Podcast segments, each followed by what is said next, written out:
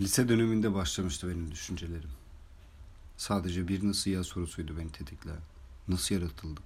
Ve bildiğimiz, gözlemlediğimiz, kanıtlarına vardığımız yaşam tehlike tarihiyle İslamiyet'te, Kur'an-ı Kerim'de geçen insanlık aynı olamazdı. Arada kocaman bir boşluk vardı.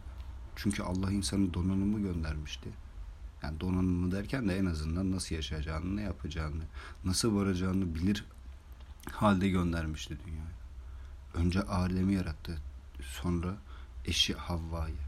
Ama sahi Havva, Havva kim?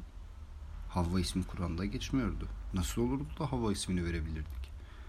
Bunun sorusunu, bu sorunun cevabını ben yıllarca aradım. Ve şuna vardım. Havva kadın demekti. İşte biz bu yüzden Havva dedik. Neyse bu yaratılış konusuna başka bir bölümde değineceğim zaten. Şimdi konumuza dönelim.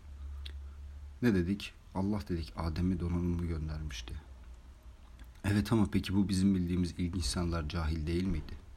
Yani insanlar barınmayı, kayrağını doyurmayı bile hiçbir şekilde bilmiyorlardı ki.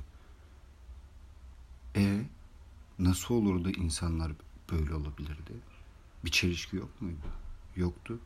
Evet, hiçbir çelişki yoktu. Çünkü biz bunun peşine belki hiç düşmedik. Belki sadece evrimden geldiğimize, maymundan evrildiğimize inandık. Ama böyle bir şey yoktu. Çünkü arada Nuh tufanı vardı. Gözlemleyebildiğimiz tarihten öncesinde insanlar medeniyete, zenginliklere ulaşmışlardı zaten. Ancak Allah'ı inkar edenler yüzünden dünyada tufan olmuştu. Bu da insanların helak olmasına yol açmıştı. Tabi sular çekilince de tüm kavimler, tüm ırklar dağılmış ve cahiliye dönemi başlamıştı. Yani bütün insanlar cahil kalmıştı. Evet, biliyorum aranızda tufan olayına inanmayanlar olacak. Ama tufan kanıtlandı, bunu araştırmanızı öneririm. Yani ben zaten bir bölümü sadece bu Nuh tufanı ile ilgili bir e, bölüm daha çekeceğim. Ama siz yine de bir önden göz atın derim. Bugünkü bölümümüz bu kadardı. Kendinize iyi bakın.